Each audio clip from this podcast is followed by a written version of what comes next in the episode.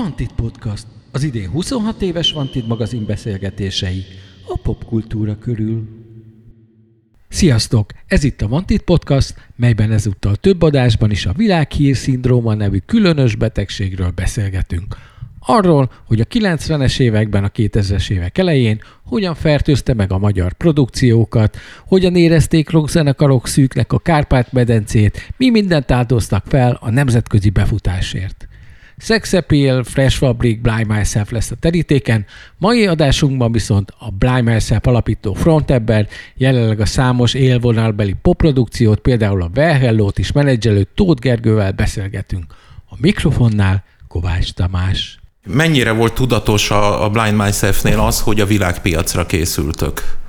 Nekünk nagyon nem voltak szimpatikusak akkor még a magyar zenekarok legnagyobb része. Nem tetszett a zene, a dalszöveg, olyan nem, nem hatott meg egyáltalán minket, és nyilván, mint minden fiatal, rengeteg külföldi zenét hallgattunk, azok jobban tetszettek, egyszerűen organikusan eleve angolul akartunk énekelni, ami mégis a mai napig is tart egy csomó zenekarnál. Szóval, szóval egyszerűen ez volt, hogy mi szerettünk volna elszeparálódni valamilyen szinten attól, amit addig láttunk.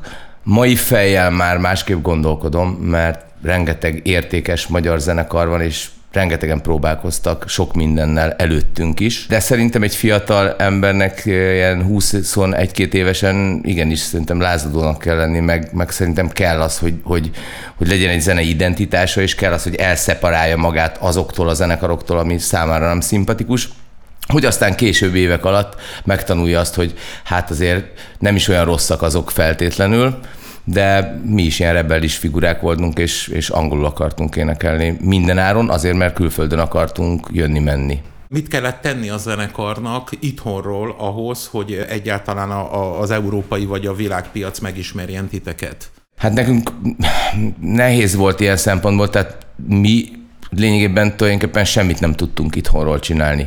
Ezért is döntöttünk amellett, hogy majd elköltözünk. Mert azon túl, hogy a, a akkori Warner Music Hungary a, a Magneoton leszerződtetett minket, ők ugye nem nagyon tudtak kifelé nagyon zenekarokat adni. Segítettek egyébként, de nem volt úgy igazából komoly impactja annak, hogy, hogy ők bármit is tettek volna azért, hogy mi kint bárkik legyünk, és mivel mi nagyon a pályánk elején voltunk, tehát lényegében a, a nálad megjelent Horrified é pé-nk után levő lemezünk volt már a Magneotonnál, tehát hogy még teljesen a tojáshéj a fenekünkön volt, és, és nulla pont nulla koncertünk volt külföldön tulajdonképpen, és erre rá tizenkilencre lapot húzva mentünk ki, tehát nem foglalkoztunk azzal egyáltalán semmit, hogy, hogy külföldön terjesszük az igét. ezerkilencszázkilencvennyolcban jött ki a, az első é pé-nk a Crossroads Recordsnál, és kilencvenkilencben jelent meg a lemezünk, az első lemezünk a Heavent, a Magneotonnál, és kétezerben költöztünk ki májusban. Hogyan született meg az elhatározása az, hogy ültetek a próbaterembe, vagy a kisbuszba, és hogy kimenni, miért pont Amerikába, miért pont New Yorkba?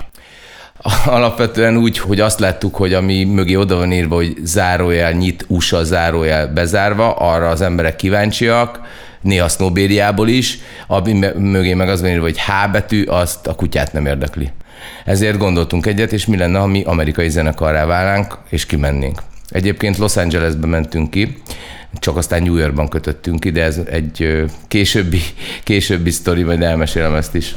Hatalmas segítségünkre volt az Ignite énekes, a Leszoli, akivel összebarátkoztunk már korábban, és elmondtuk neki ezt a őrült vágyunkat, és én a mai napig nem tudom, hogy, hogy így utólag pláne, hogy miért segítettek nekünk egyáltalán egy szerencsétlen, azért amatőr magyar zenekarnak, azért baromira nem voltunk profik, lehet, hogy itt már pár újságíró, meg, meg zenei szakember azt mondta, hogy hát ez a Blind Myself, ebből lesz valami, de így utólag talán nyugodtan kimerem lejelenteni, hogy azért nem voltunk annyira profik, és ennek ellenére be tudtunk csatlakozni hozzájuk a, az amerikai turnéjukra. Hát föl kellett számolnunk sok mindent, én itt hagytam egy baromi nagy tartozást, vagy háromszázezer forintos telefonszámlát szegény édesapámra, amit ugye az Amerikába való telefonálgatásokra ment el az utolsó időszakban. Aztán kimentünk, felültünk a repcsire, és hát úgy gondoltuk, hogy véglegesen kimegyünk az államokba. egy hónapos vízummal, szóval eléggé kockázatos volt. És hát, hát igen, ez, egy, ez brutál volt. Az első nap az, az ilyen ugye fél álomba telt, mert hogy, hogy az, hogy fél, félig álom, félig valóság. Ugye hullafáradtak voltunk a repüléstől, Los Angeles jó messze van, és nem aludtunk semmit az izgatottságtól nyilván. Akkor az első kalandok az volt, hogy a Téglás Zoli rendelt nekünk pizzát, és meg, meg akartam mutatni, hogy mi a különbség Magyarország és az Egyesült Államok között, és rendelt nekünk pizzákat, majd fölhívta a, a pizza helyett, hogy, hogy hát túl csípős lett a pizza, úgy, hogy nem rendeltünk csilis pizzát, majd kaptunk még négy pizzát ingyen, azért, mert hogy az amerikaiak által ilyenek, hogy, hogy inkább, még hogyha seggfej is az ügyfél, ők adnak még egy kört belőle. Úgyhogy így indult, a nagy pizza kalanddal indult a, az egész ö, ott létünk. Hát nyilván egy, egy fantasztikus és félelmetes dolog volt egyszer csak ott lenni, és akkor na hogyan tovább? Ez volt, a, ez volt a, aztán a szívás. Éreztétek-e azt, vagy éreztették-e veletek azt, hogy ti nem helyiek vagytok az akcentustól elkezdve a, a hozzáállásig? Volt kint például civil munkátok? Aztán volt, de az elejére még érdemes így visszatérni ezzel, hogy amikor turnéztunk, akkor hát az angolunk azért nem volt annyira profi, és a, a dalszövegek sem tökéletesen megfogalmazottak voltak, és volt olyan srác, aki odajött hozzánk egy koncerten, hogy, hogy ő már az előző állomáson megvette a cé dét, mert jöttek utánunk, hát az Ignite után nyilván közel volt egy-két koncert, és akkor mondták, hogy, hogy milyen érdekesen van megfogva az angol, hogy milyen különlegesen használjuk mi az angolt. Egyébként szerintem inkább mi éreztük magunkat, hogy mondjam, zsírúj ruhákba mentem ki, emlékszem, mert így valahogy ragaszkodtam ahhoz, hogy ha leszálltam, akkor új ruhákba öltözzek, és még úgyis koszosnak éreztem magam az első időszakban, de ez egy igazi hülye ilyen, ilyen magyar begyöpösödés volt, hogy azért jó, az régen volt meg minden, de hogy, hogy egyszerűen néha úgy érzi magát az ember nyugaton, most már nyilván nem, de akkor, hogy mintha mit tudom, top is lennék, vagy nem tudom, és ez egy baromi nagy hülyesség természetesen, de De ezt gyorsan leküzdöttük meg. Mindenki baromi kedves volt velünk. Néha talán már túl kedves is, tehát hogy, hogy talán a negatívumok közé sorolnám azt, hogy, hogy ott nem mindenki mond nemet. Tehát, hogy sosem mondják azt, hogy figyelj Geri, ez nem jó, próbálkozzatok még egy kicsit, és akkor jobb lesz, hanem persze, minden jó, minden szuper, minden király, és, és nehéz volt kiszá- kihámozni ezeket a nemeket, hogy na most kimondott nemet, úgyhogy igent mondott valójában. Még visszakérdezed, még, még valamit említettem. Tehát, hogy mennyire éreztették ezt, hogy, hogy nem helyiek vagytok. A másik meg, hogy a kinti szakmai szintér, az hogy viszonyult hozzátok? Tehát az, hogy a Zoli támogatott titeket, itt gondolom az ő magyar gyökerei is, meg a műfaji hasonlóság is hozzátett, de egyébként a, a többi kolléga, az hogy viszonyult hozzátok, hogy ezek a kelet-európai srácok itt tolják? Hát mindenki rendes volt velünk. Nyilván a, a zenekar először nagy szemekkel nézett, hogy mi a francnak hoztunk magunkkal egy totál ismeretlen magyar zenekart, aki egy embert nem hoz be majd a turnén, tehát hogy mi igazából koloncok voltunk, de aztán hál' Istennek fölkértek minket Ródnak is, akkor onnantól kezdve hasznos tagjai voltunk a társadalomnak. Sőt, jó fejek voltak, mert, a, mert ők minden nap tudtak gitárhúrt cserélni, és azokat a levetett egyszer használatos gitárhúrokat megkaptuk, tehát abból azért hónapokig elértünk. Szóval az jó volt. Nem tudom, nem volt para. Talán, talán az a leginkább negatívum, amit az előbb is említettem egy picit, hogy egyrészt a turné végére lett egy úgymond menedzserünk, az Ignite hangmérnökének a felesége, aki egyébként egész komolyabb kis underground zenekarokat menedzselt New Yorkban, és ő nagyon lelkesen, mivel látta, hogy Warneresek vagyunk végül is, becsattogott a Warnerhez, akik egyből elküldték a francba, hogy ezt felejtsd el, ezt a magyar zenekart, addig tartott a menedzserünk. Tehát onnantól kezdve a telefonon nem értem el. Szóval, hogy amíg volt ebben talán valamennyi lehetőség arra, hogy előlépjen, addig, addig jó volt, de utána teljesen magunkra számíthattunk, és, és így próbáltunk boldogulni. Mik voltak kint a legnagyobb élmények? Úgy igazából minden, aztán szépen lassan, hogy az ember megszokik, ott már kevésbé élmény az, hogy nem tudom én, u es á rendszámokat látsz meg minden, hanem a hétköznapokká váltak, de azért a, a három év végére, amit kint töltöttünk, sem mondtam meg egyáltalán az, az ott létet. Hát hatalmas élmény volt ez az, ez az, ez az u es á turné, végigmentünk Los Angeles-től egészen Washingtonig, Philadelphiaig, játszottunk egy csomó barom jó helyen, tényleg igazi legendás helyeken. Hát a cé bé gé bét azért azt szerintem ki kéne emelni, mert nem sok magyar zenekar. Meg sokszor, igen. Amikor New Yorkban elkezdtünk élni, hát a legnehezebb az volt, hogy, hogy, hogy letettek minket New Yorkban, és, és azt hittük, hogy mi Los Angelesben fogunk élni. És a Zoli akkori felesége mondta, hogy segít nekünk autót szerezni, ugye elében muszáj autózni, meg, meg házat szerezni, hogy ki tudjuk bérelni. És hát sajnos ez nem jött össze, úgyhogy kénytelenek voltunk úgy New Yorkban maradni, hogy egy kaliforniai rendszámú buszunk volt, amit csak kaliforniai határokon belül tudtuk kibérelni, de az még mindig olcsóbb volt, mint hogyha kivettünk volna egy Amerikára érvényes buszt, az kétszer annyiba került.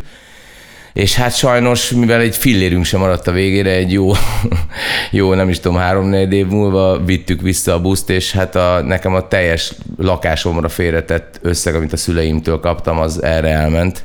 Akkori áron öt millió forintra, de úgy, hogy amikor visszavittük a buszt, akkor elvették az útlevelemet a bérlésnél, és azt mondták, hogy most azonnal fizessek ki, ugye öt millió forintot, úgyhogy szegény anyámat hívtam hajnalok hajnalában Los Angelesbe, hogy anya, utalj pénzt, mert baj van.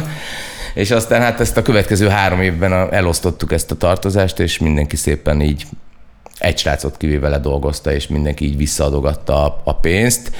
Tehát tulajdonképpen volt egy ilyen, hát egy befektetésünk, ami így volt. Ez, ez a negatív élmény. Viszont hát játszottunk a cé bé gé bé-be, ami egyébként egy kis klub, és úgy igazából sokszor csak öt, meg huszonöt embernek, meg harmincnak játszottunk, amikor egyszer volt egy komolyabb koncert, ami teltházas volt, ott meg akkora tülekedés volt a zenekarok között, hogy a mi szlotunkban már fölpakolt egy másik zenekar konkrétan. Szóval vicces volt ez az egész helyzet. Játszottunk a Lamboursba, Brooklynban, ami szintén ilyen old school hely. Ellébe, hogy hívják azt a helyet, ami szintén, most nem fog eszembe jutni a neve, de hogy, hogy, hogy ilyen szuper kurva jó szitukba voltunk, és hát tényleg az egész egy hatalmas élmény volt, ami a mai napig is kihat az életemre, meg, meg rengeteg tapasztalatot gyűjtöttünk ott. Mikor jött el az a felismerés, hogy ti hazajöttök? Nem akartunk illegálisak lenni, és az illegalitásba menni úgy, hogy ott maradunk, de hogy mondjuk nincs zöld kártyánk, nincs semmink, és, és nagyon a zenekarban hittünk. Úgyhogy volt, tehát így láttuk azt, hogy próbálkozunk, hívtunk kiadókat a koncertünkre, nem jöttek el, próbálkoztunk leveleket küldeni, e-maileket küldeni, akkor az még úgy volt, hogy bementem a könyvtárba, és a könyvtárban volt ingyenes internet, meg a Times Square-en volt az Easy, Easy internet, és akkor az Easy interneten küldözgettem minden nap a leveleket a kiadóknak, leírtam a kis zenekartörténetünket, és akkor stb. Aztán nagy nehezen találtunk egy, egy Meggetti Radio Promotions nevezetű céget, akik tök cukik voltak, ők azzal foglalkoztak, hogy a közepes kiadóknak a zenekarait juttatták el ilyen college rádiókba, amik tökre sokat hozzátettek a metalhoz, meg a rockzenéhez. Tehát ezek kisebb rádiók, picik, undergroundak, de, de föltesznek a térképre. És ők akartak egyfajta ilyen, nem tudom, segítséget nyújtani három zenekarnak, köztük nekünk, és rá is kerültünk a cé dé-jükre első zenekarként, ráadásul három dallal, és csináltak egy showcase koncertet, ahova elhívták a kiadói kapcsolataikat, de pechünkre pont ott volt a, a velünk párhuzamosan az á cé dé cé Hall of Fame beiktatása, Roseland Barroom nevezetű nagy helyen New Yorkban, ahol az egész szakma ott volt, mert itt ingyen volt minden, úgyhogy a, a koncertünkre csak a szokásos magyar haverjaink jöttek el, meg pár nyilván ott felbukkanó figura. Az volt a, a végső pont, amikor úgy döntöttünk, tehát hogy úgy döntöttük, ha ez jól sikerül, akkor maradjunk, és csináljuk tovább akár nem annyira legálisan, és találjunk feleségeket, és maradjunk Amerikába úgy, hogy megpróbálkozunk ilyen trükkökkel, de úgy éreztük, hogy nagyon sok az ilyen visszapattanás bizonyos helyekről, és nem, tehát hogy annyira nem akartunk belebolondulni ebbe az egészbe, hogy csak azért maradjunk. Ez az egyik része, a másik része pedig az, hogy láttuk, hogy közben a Dankó, a Newborn-ök már játszottak Európa szerte, itt magyar zenekarok, és azt gondoltuk, hogy vissza kéne menni Magyarországra, ott egy kicsit rendbe szedni magunkat zeneileg minden szempontból, kis levegőt kapni, és elkezdeni az európai turnézást, és így is lett, tehát amikor hazajöttünk Amerikából, mi nekiálltunk, aztán keresztbe kasul bejártuk Európát is. Így húsz-húsz év elteltével ma is megismételnétek ugyanezt? Hát jó kérdés. Én sajnos eljutottam oda, ahol annak idején, amikor bementem először a Magneotonba, és a Pásztor Laci mondta, hogy hát ez tök jó, csak miért nem nyomjátok magyarul. És akkor kirögtem. Ennek ellenére azért csináltunk egy félig magyar számot, a Káint. Most pedig én vagyok egy kiadónak a vezetője, és én szoktam néha azt mondani zenekaroknak, hogy figyeljetek, ez tök jó, de lehet, hogy érdemes lenne magyarul. Szóval egy picit uh, sajnos, és most ez a következő időszakom kitűzött cél, hogy valamennyire próbálok azért azon dolgozni, amennyire időm engedi, hogy azért hát, ha össze tudunk egyszer mi is hozni egy, egy külföldi alkalmas zenekar. Csak egyszerűen annyira egy lutri továbbra is, a mai napig is ez az egész kijutás, hogy egy komoly ember, akinek a megélhetése fontos, a cége fontos, hiszen itt azért tényleg komoly kiadásokról beszélünk napi szinten. Egyszerűen nem áltathatom az előadómat azzal, hogy majd biztos ez vagy az lesz külföldön. Semmilyen biztost nem tudunk neki garantálni. Azt viszont, hogy Magyarországon fellépjenek a Budapest Parkba, a Volt Fesztiválon, ezeket szinte biztosan tudjuk garantálni azoknak, akik belátjuk azt a tehetséget. Tehát én úgy igazából nem egy komolytalan ember vagyok, és ezért mondom neki azt, hogy jobb a magyar, mint a külföldi.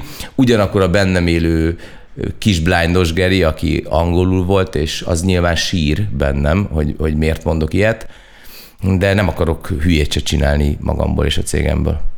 Mit csinálnál másképpen? Tehát, hogy most van a Blind Myself, kimentek Amerikába, mit csinálnátok már? Megváltozott a technika, a technológia, az információáramlás, bölcsebb lettél, nagyobb tapasztalatod van a, a, a pop szakmáról. Ugyanez a szituációra, de mit csinálnátok másképpen? Hát ez a legnehezebb kérdés, mert, mert én, tehát olyan szintű a túlkínálat, hogy nagyon-nagyon nehéz egyedi identitást találni. Néha még nem is kell hozzá feltétlenül egyedi identitást. Nézd meg az Ektomorfot, aki a leg, talán legtöbb sikert elért magyar zenekar a rock zenében. Hogy ők nem annyira egyedi zenével jöttek, tehát egy jó ideig egy, egy, egy olcsóbb Soulfly és Sepultura kópia zenekar volt, viszont volt az, az, az volt a saját identitása, hogy itt egy roma srác énekel Magyarországról dühesen, annyira nem is jól angolul, Az, az volt az, ami megfogta ezeket az embereket. Mi pedig azt hittük, hogy a mi zenénk a sokkal különlegesebb, sokkal egyedibb, mint az övéké, és hogy miért nem mondjuk egy Blind Myself-fel akarnak dolgozni ezek a kiadók. Csak bennünk meg nem volt meg az a különleges egyedi íz valószínűleg, ami, ami átütötte volna azokat a falakat, amik eleve olyan erősek és olyan magasak, hogy nagyon nehéz megoldani. Nem tudom, mit lehetne másképp csinálni. Később bejött ez a MySpace jelölgetés, meg lehet sok mindent csinálni. Most mit tudom, most, most a videóklippet érdemes szerintem jóra megcsinálni nagyon, minél faszábbra a saját produkciódat, és például célzott YouTube hirdetésekkel egész jó eredményeket lehet elérni, el kell juttatni az emberekhez a, a zenét. Nagyon nehéz külföldre. Itthon szerintem ennél demokratikusabb már nem is lehetne a piac. Most ez elég tényleg egy dal, ezt sokszor el szoktam mondani, és egy közepesebb videóklip, és most holnap után, ha tetszik a zenéd, akkor, akkor, akkor sikeres és befutott előadó lehet. Mi a menedzsmentünknél az összes zenekarunk ilyen egyik napra a másikra lettek sztárok, és nekünk kellett utána loholni a sikerüknek, a tapasztalati tőkével hozzájuk építeni azt a, azt a, azt a menőséget, ami, amit élőben kell nyújtaniuk, hiszen nem tíz évig vacakoltak külföldön, meg akárhol, hanem egyszerűen csak befutottak. Ez kevésbé jellemző szerintem Nyugat-Európában, bár most ugye a TikToknak köszönhetően azért, meg azért a YouTube-nak is, de a TikToknak pláne, hogy most azért teljesen null kilométeres emberkékből lett világsztár. Például itt van ez a Lil Nas X nevezetű srác, aki egy TikTokerből lett most már mondhatni világsztár, vagy a Bella Porch, aki szintén egy, egy tavaly mórikáló volt, idén pedig a több százmilliós nézettségű YouTube videója van, mert a TikTokon felkapták őt, és sokan követik. Szóval, hogy, hogy vannak mások, de akkor van baj szerintem ezzel a dologgal, amit most föltettél, amikor valaki túlságosan elkezdi szorítani, és azt hiszi, hogy ha én TikTokon csinálok egy hülye videót, vagy YouTube-on, nem tudom, hegedűket teszek a zenémbe, és lángos zabálok, és gulyás, gulyás, gulyás kiabálást csinálok, akkor biztosan le fognak szerződtetni minket a külföldi kiadók. Szóval ezek a dolgok szerintem, ha nem jönnek organikusan egy előadóból, az erőltetett lesz, béna lesz, ciki lesz, és nem fog kelleni külföldön. Szóval úgy igazából abszolút nincs sikerreceptem, lehet, hogy egy, egy idős nénit fognak egyszer világsztárra tenni Magyarországon, mert azért szimpatikus, vagy lehet, hogy mint a románoknál egy, egy hipergagyi dance előadó lesz esetleg világsztár Magyarországról, mert van egy olyan húk a számában, ami baromira be fog ütni az egész világon. Szóval, hogy szerintem bármennyire banális ez, én mindenkinek azt tudom tanácsolni, hogy legyen önmaga, és csinálja úgy, ahogy ő akarja, aztán legfeljebb pofára esik, mi baj lehet. Nagy rockmenedzserek is ugyanezt mondják, hogy ha sallangot ráraksz, a közönség nem hülye. Ha őszintén kijön belőled, az, az működik. Hát mi is elkezdtünk gondolkodni, tudod, úgy kurva életben, mert most ugye milyen egy magyar zenekar? Egy magyar zenekar általában, de a belarusz is, múltkor végignéztem, a négy négy négyen volt egy tök jó összeállítás, hogy a a belarusz zenekarok, azok, azok lázadnak ott ugye a faszfej csávó ellen, és hogy, de a zenéket hallgatva ugyanolyan, mint egy amerikai, ott is van trap zenekar, ott is van még punk zenekar, oly punk, meg ilyenek, szóval, hogy, hogy zeneileg bárhova mész a világon, megtalálod ezeket a sémákat, tehát úgy igazából a Magyarország az, az, az, egy, az ugyanúgy, mint egy csomó más állam, tehát ugye nem kell emiatt haragudni magunkra, azért mi egy angol száz követő ország vagyunk, és a Blind Myself is próbált újdonságokat hozni a maga módján, összemixelgetni a dolgokat, de ugye a leg, amikor a legnagyobb újdonságokat hoztuk a második lemezen, amikor direkt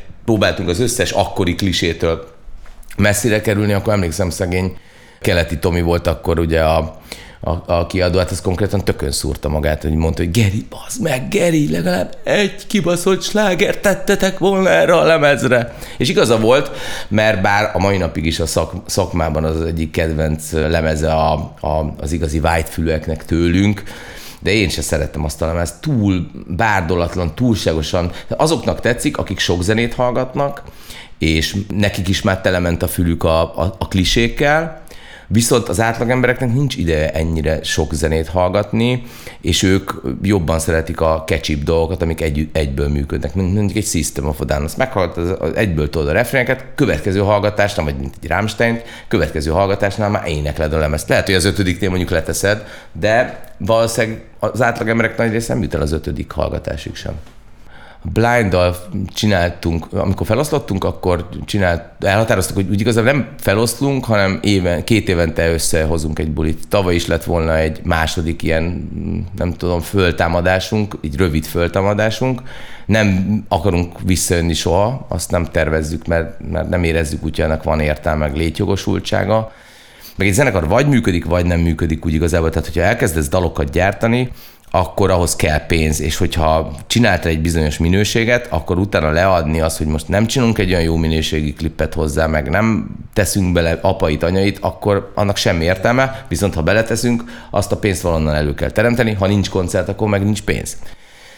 Úgyhogy szerintem csak ilyen elő-elő jövünk itt két évenként ez a terv. Tavaly lett volna koncert, az elmaradt a Covid miatt, idén novemberre be vagyunk írva az akváriumban, a Nagyhalba, de még nem tudom, hogy van-e értelme megtartani ezt a koncertet most így, hogy egyfogyás és ilyen nagyon hektikus most jelen pillanatban még, és mondjuk egy blindot nem tennék tönkre most amiatt, hogy most éppen ilyen helyzet van, lehet, hogy még érdemes várni egy évet, úgyhogy ez van. Én meg alkotgatok, csinálok egy, egy ilyen hobbi projektet most éppen.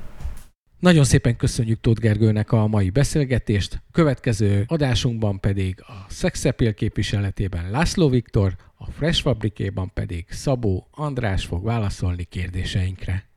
Addig is, sziasztok! Sziasztok! A Vantid Podcast az en ká a hangfoglaló program támogatásával készült. Iratkozzatok fel csatornánkra!